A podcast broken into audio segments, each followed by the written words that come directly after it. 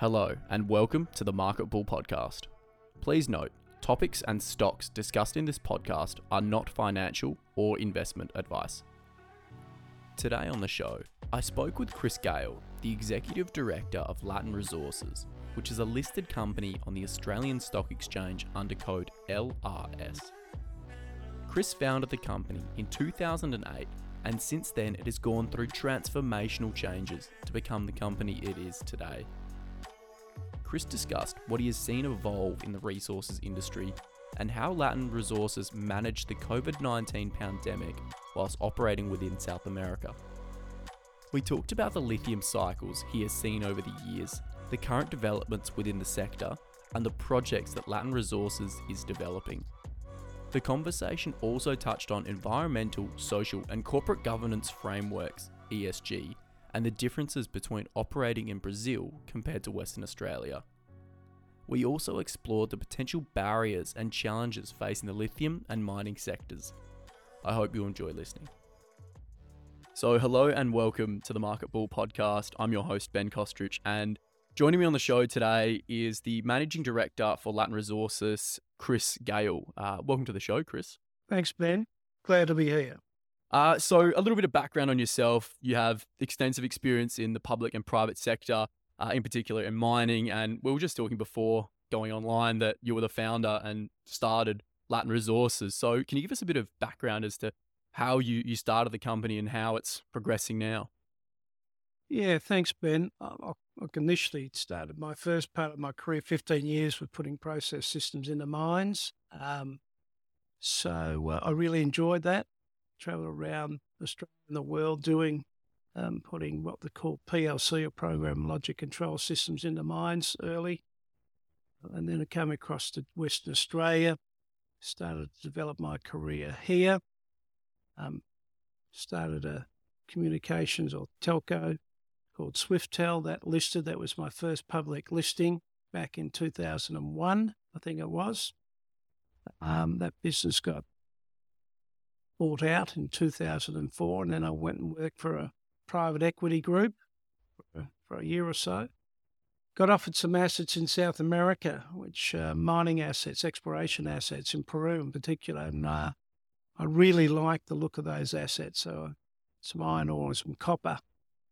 2008. So I actually um, started the company Latin Resources in 2008. In 2010, we listed on the Australian Stock Exchange, and 15 years later, here we are. And we actually, actually a week ago, two weeks ago, got announced or got admitted into the ASX All Ordinary, so one of the top 500 companies in Australia now. So it was a very proud moment, but we've still got a lot of work to do. So then, over the 15 years, how has the company uh, evolved? Because from the sounds of it already, it was you know, it's a priority in lithium now, but it's completely changed its outlook. So how have you sort of adapted over the years, and what have you noticed just from an industry outlook has evolved and changed since the, the company founded 15 years ago? Well, I suppose with exploration, you've got to be pretty nimble and, and quick to make decisions. We started off in iron ore in Peru. We moved very quickly into copper in Peru. Peru's now the number Number two, um, producing copper country in the world. Um, and Chile is number one. So it's great copper. We still have a copper project there called MTO3, which is a copper porphyry. So we still have that project. What happened um, in 2016, 17, I was watching the guys here in WA develop, start to develop what's called lithium spodumene pegmatites. It's folklore now, history now. When Ken Brinsden and the guys developed Pil- Pilbara Minerals, um, I started looking at that with, some great interest. Um, so I asked the guys in Peru to do a desktop study to find some spodumene pegmatites potentially in South America. We weren't interested in brines. I thought that were too hard. So we came up with some projects in Catamarca, some lithium projects there, some spodumene pegmatites in Catamarca in Argentina. Um, we actually drilled those in 2017, found some really good um, uh, pegmatites there with some good grade. And someone sent me the presentation deck of a company called Sigma Lithium. At the time, it was about a $100 million market cap. In 2018, early 19, I saw that. got the guys out of Argentina, sent them in Brazil, and the rest is history. Um, fortunately, COVID hit Brazil very, very hard, and um, we had to pull the guys off site. We just started to get to. I spent nearly 12 months exploring, mapping, sampling um, from from Sigma's project up to where we are now in a place called Salinas. Fortunately, we had to pull out. We had a bit of a break in Brazil for two two years, and then ultimately got back on the ground. End of 21, put our first hole down in February of 22, and had a major discovery of our Brazil Salinas lithium project then. So yes, we've evolved quite a bit. Yeah, it, it sounds like. And I mean, I've glossed over with a few people before about the impact that COVID had, but I mean, taking your mind back to there, what was the the major halts that had to be stopped besides naturally getting everyone off site? But how much in regards to ever experiencing something like something like that? And in your position, how did the, the company navigate that unpredictable uh, situation? Well, once again, it's a very good question, Ben. What we did was actually thought, okay, we've got a hiatus. We didn't know how long COVID's going to last for in South America or throughout the world. So we picked up a project here in Western Australia called the, uh, at the time we called it the Merredin Kaolin project. It's now called Cloud9 Halloysite Kaolin project. Um, our exploration manager, Tony Greeny, Tony, Tony Greenaway, and he's and his his team built that resource into a 200 million ton resource in a little over 18 months. So we got a lot of market positiveness around that project at the time. Um, so we didn't sit on our hands. We actually went out, found something here in WA, and built a great resource. And it is it is going to be a very good project for us. So, you know, at the end of the day, you have to reinvent yourself and do something. When um, in any business, you have to sort of sit back and try and do your best. And that's what you said before about being nimble in, in mining is that, yeah, that was, I don't think anyone would have predicted how much it devastated entire operations across the world. But realistically, you can't just sit on your hands and, and wait for wait for it to happen. You have to be proactive. And I can imagine from 2017, the lithium demand and industry was, again, it had a, a massive sort of rise. And then again, it's now just on this elevated trajectory. What, what have you seen that's been driving that, and, and where do you see the the opportunity for mines to come online and, and help this ever growing demand? Well, in 2019, lithium got whacked around a bit as well. You know, prices, lithium hydroxide carbonate, uh, spodumene prices came back quite dramatically. In actual fact, I think Pilbara Minerals market cap then was about 350, 400 million. It's now 12 billion. Uh, this goes to show if you stick to your knitting, focus on on building a project, what you can what you can actually learn from that. I think there's about 2,700 Australian listed companies on the uh, on the stock exchange here. 900 are junior explorers. 750 are in Perth. Three to five percent will actually get into production. So it's it's a big risk profile exploration, mining exploration. But you know, lithium, battery metals, copper, nickel, it's only just starting. We're only on the cusp of that total industry. Yeah. So it's it's we look at the numbers out there at the moment. I think from memory, 2020, 1% of the world's cars were EVs. 2021 was 3%. Last year was 10%. So in 10 years' time, 50% of the world's population will be driving EVs. Mm. And that's before all the other infrastructure I've been talking about you know the trucks and even other forms of transportation that are eventually going to go to to all EV and electric and that before you start talking about the charging facilities and you know thinking as a stretch goal you know even even petrol stations are going to end up just being charging stations and the ridiculous amount of resources that's going to be required is like, I guess quite eye-wateringly large uh, and I think people have got this sort of distant reality between again how long it takes a mine to come online and find and extract these resources as opposed to just seeing a car or a phone or a charging station. So that lends itself then towards the, the projects that are currently underway at Latin. And can you share a bit of insight into to how they're progressing now and, and realistically some of the key milestones that you think are going to be achieved or know that are going to be achieved in the next six to 12 months? Yeah. Yeah. So in um, December of last year, we started drilling in February of 2022.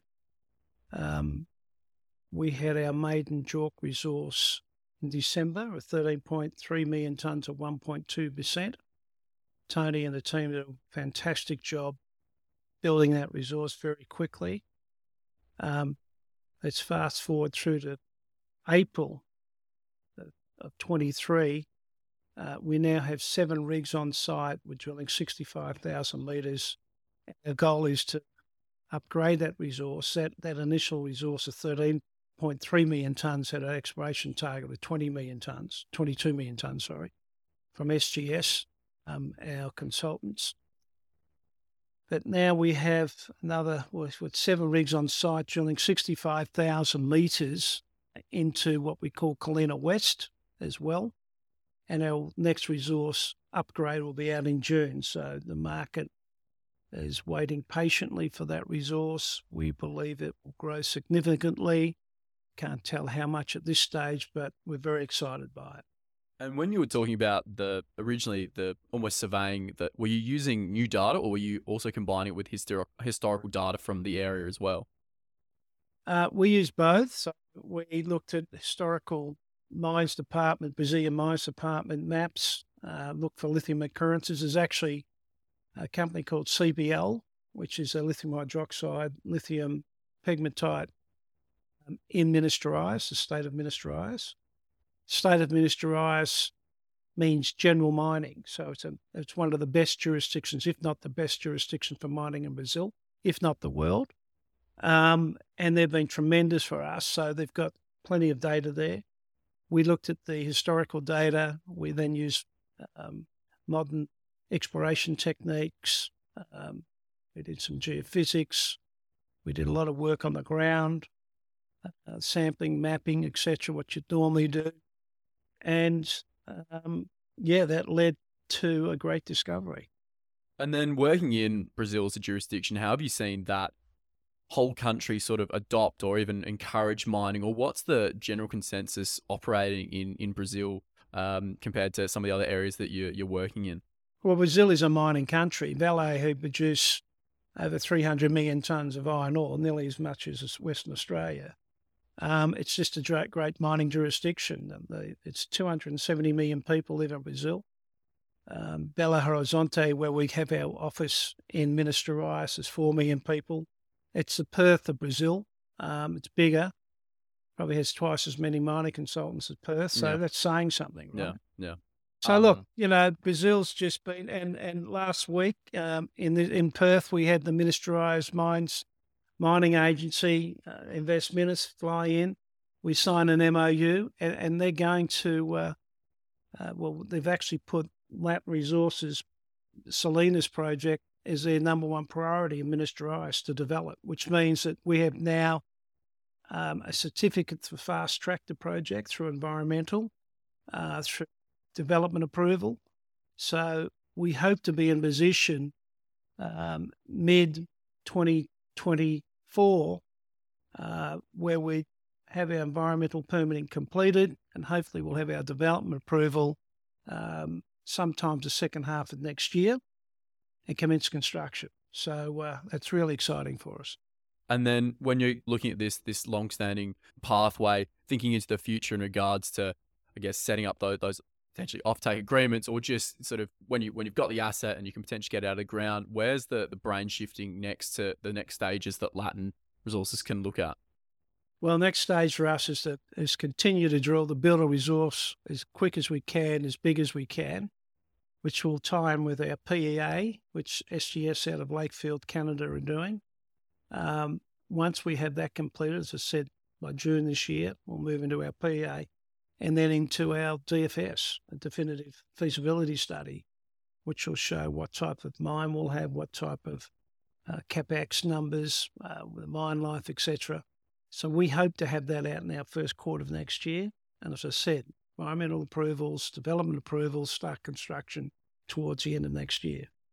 And when, I mean, we're looking at lithium, as we said, this huge up and coming, well, not up and coming currently is a very, very demanded product Um, you were mentioning some of the other companies that are in in Brazil um, or exploration companies. Does that give you confidence as well that it's it's going to continue being the sort of sought after resource in that area? Um, and even then, do, do the companies in Brazil at all collaborate together? And is there sharing of information, or even on the sites? It, what's the vibe like between between companies in, in the area? Yeah, good question. Um, Sigma is the largest lithium company in Brazil. They started operate. They started drilling in 2018. If you look at next quarter, they'll go into production. Um, they're an amazing company. We're very close with Sigma. We work. I talk to Ana Cabral often, who's the CEO of Sigma. She's been tremendous in helping us. Every consultant that worked on the Sigma project is now working on that resources project. Um, Sigma are Latin in this to help Brazil become one of the largest lithium producers in the world. So, take for example Sigma's project. Um, they have a resource of they actually start off a resource of 21 million tonne, moved to 47 million tonne in 2021, and then they moved to 85 million tonne late last year. They started construction of their plant February of last year. They completed that in February of this year. They've been commissioning it. I'm actually up, up to the mine opening in May, and they'll start production um, in May. So, 18 months. They built that plant, and that plant uh, will initially start with 300,000 tonnes, move to 500,000 tonnes, and next year will be producing 700,000 tonnes of lithium spodumene concentrate, the same size as Pilbara Minerals. Yeah, I, I, heard her speak on a podcast, another lithium podcast, and the rise of Sigma was just, yeah, it's incredible to hear. And I mean, them giving you advice and, and you being in touch with them, I can imagine is extremely valuable uh, in regards to just, yeah, almost following a, a similar trajectory potentially, which I can imagine is, you know, rather helpful to have. Uh, but then you were saying before, you've also, during that COVID, you swung and have got a potential with pro- projects in Australia as well. Um, when you're comparing the two sorts of jurisdictions, what are you sort of noticing? Because I can imagine from a just organizing it and headache point of view, it's uh, it's quite difficult to work with two completely differing um, jurisdictions, even though the resources are potentially, you know, it's just about drilling at the end of the day. But how do you navigate and manage those sorts of differences in a way? Well, we haven't had a lot of experience in Australia. Our, we have a separate team for our Kaolin project, our Cloud Nine project, so that runs very well. Um, we, we, built a 200 million tonne resource in, in 18 months. So the, the, the Mines Department were fantastic. Um, the landowners were great. One of the priorities of LAT Resources is always develop those relationships early in the piece with the landowners or, or the uh, indigenous groups uh, it's very important for us to get that right early. Um, in actual fact, it was the number one priority for us in Peru. Sorry. So, um, when we take that into account, as I said earlier, Minas is the fantastic mining community. Um, people in Salinas want that mine to happen. They want jobs.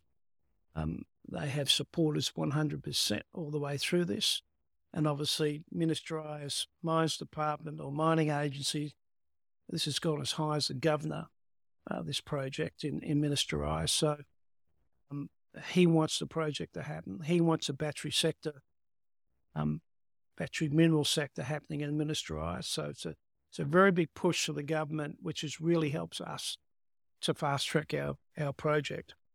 And then, I mean, this then lends itself to sort of I want to say the trend of 2023, which is this looming ESG. And I mean, being in mining, uh, I mean, from an outside perspective, you'd almost say ESG isn't incredibly helpful for mining. Uh, it goes against a lot of what it is, but it really is it's something that's here to stay. Um, so how how does mine or, or Latin Resource implement those new structures and uh, how would you say guidelines in regards to setting up the the mines and operating within those sorts of uh, how would you say benefits or constrictions or, or guidance or rules in, in ESG?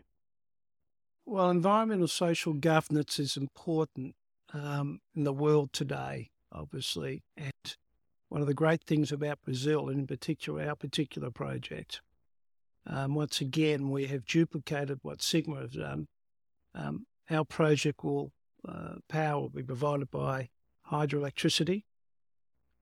So 65% of Brazil's countries has has basically hydroelectricity. Um, so that will be powering our project.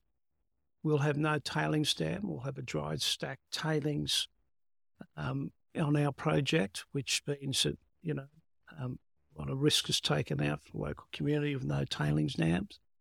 Um, we'll be recirculating water. Um, so I think Ana at Sigma calls her project a green tech project, and we're developing those same um, disciplines within our project, which is hydro, dry stack tailings, recirculating water, and the other side of it, social. We're very focused on ensuring that the local community engaged. We we currently have 160 people on our site. We have 40 of our own people. But we also have 60 people employed from local towns. We have just funding now a youth campaign, which is a local youth club that will be funding those guys and training them. So eventually they'll end up working on our project. So taking that youth unemployment, turning into something positive. So social's massive, you know, and governance are given to be a public company. You've got to have your, your governance in place. Yeah, and I mean, I just jumped at that point there about how many people you've employed. I mean, considering where the company started, when you started it, did you ever imagine that it would get to this scale, you know, employing so many people across the world and, and giving them opportunities to upskill and, and develop? And I mean, looking back, like how does that really make you, you feel in that regard? Yeah, look, it's a it's a it's a great thing. That's what you always strive to do as a junior explorer is to go into development.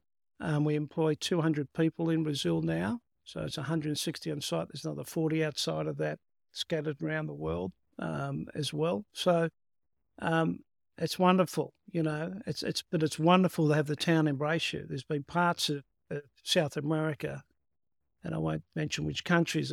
It's hard, very hard, but Australians are the best explorers on the earth, and um, we know once we get it right with the communities, we'll generally have a discovery more often than not. So um, it's a wonderful great thing, but we haven't finished yet. We've got to get this company through to development, build that mine. Uh, we'll have over a thousand people on site once we have that project built. And Minas Gerais government understand that's why they want to help Push us it. develop this project, so they can, so we can basically employ their local people. I mean, it's huge. I mean, yeah, going from what it would have started with, you know, a handful of employees to now 200 to now potentially upwards of a thousand. I mean, that's just an incredible feat. So a, a credit to, to yourself and, and the team there. Uh, and then, I mean, talking that, what team have you managed to build and, and how has it been so successful in, in getting Latin Resources to where it is and, and getting these next stages underway? Well, as I, as I often say, business is, is, is, you know, it's a cliche all about people, but generally in any business, whether it's mining, whether it's telco, whether it's, you know,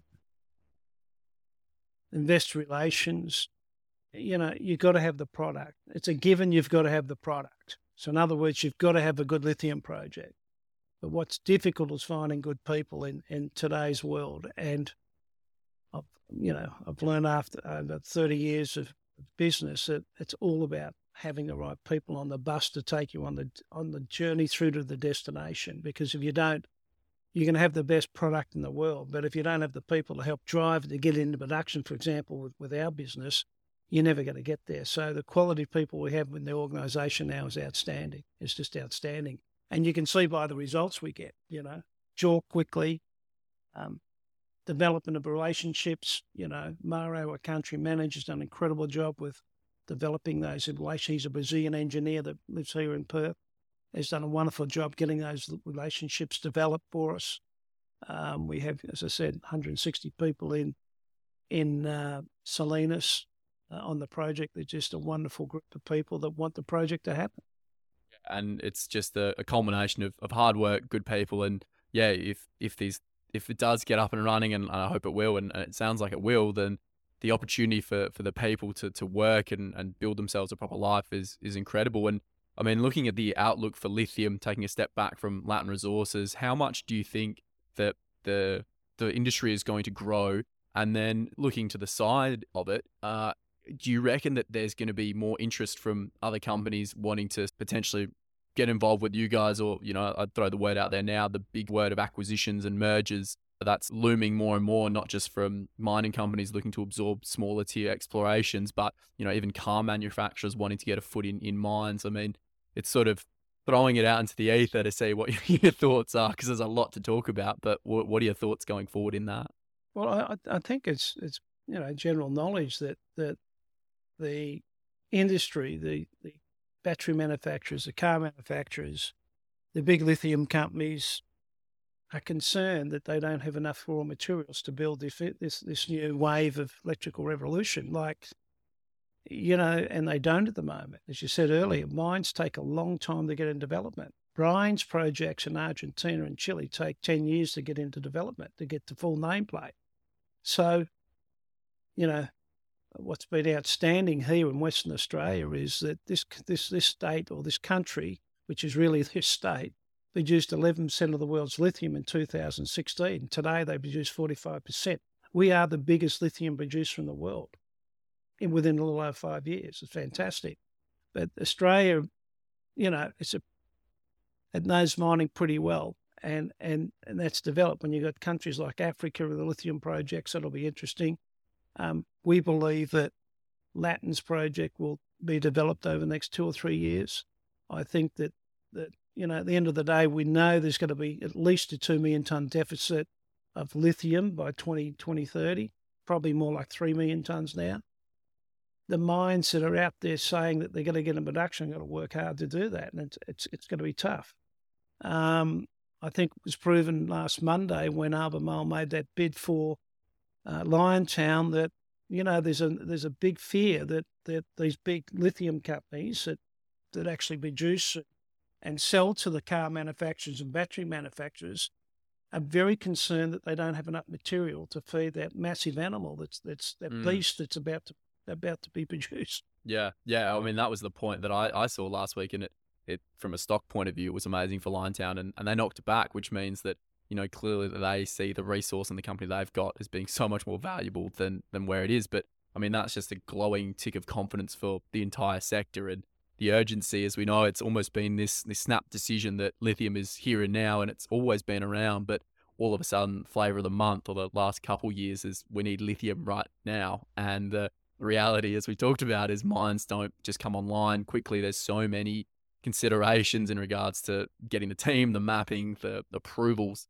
I mean, it's a it's that's you've got a great tailwind. It's just it's an incredible opportunity. So, uh, I mean, Latin has, positioned itself quite well. Do you, do you see that there's potentially going to be any any barriers that emerge in the lithium sector, or, or you've got to be thinking that it could be anything that pops up? But I mean, how would you how would you approach that? Oh, look, I think the the current market conditions, the high interest rates, potential recession, um, may have an effect. Um, in saying that everyone wants this net zero yeah. emissions by 2050, and there's some, some serious fines going to be handed out over the next few years in Europe if they don't. Some of those car manufacturers don't meet those net, those those emission uh, standards set by Paris uh, a couple of years ago. So, you know, there's that. That, that tells me that we're still going to see this take up of EVs. Maybe not as not as strong as what we thought this year, but let's see how the how the general economic conditions go. Um, you know, it's it's very hard to call, but we're just very focused on. We know that there's going to be at some stage a massive shortage of lithium. We've got to feed into that.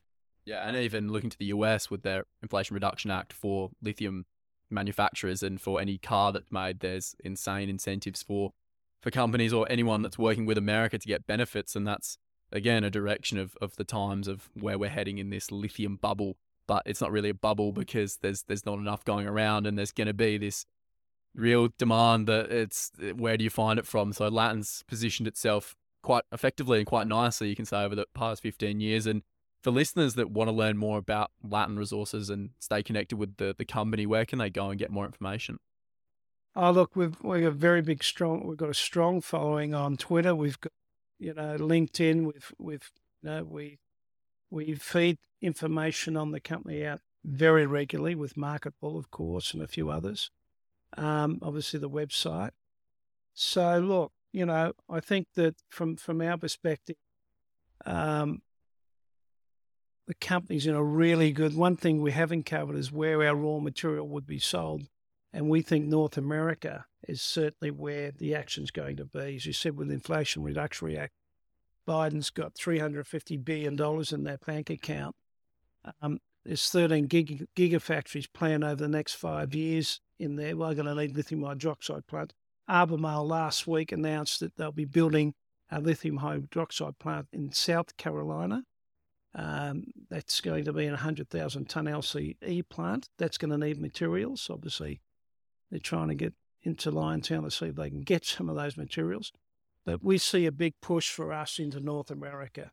Um, it's going to be a great market. They don't really have the raw materials to be able to provide into those into those hydroxide plants there. Canada and Brazil will be, I think, the two countries that will provide those materials.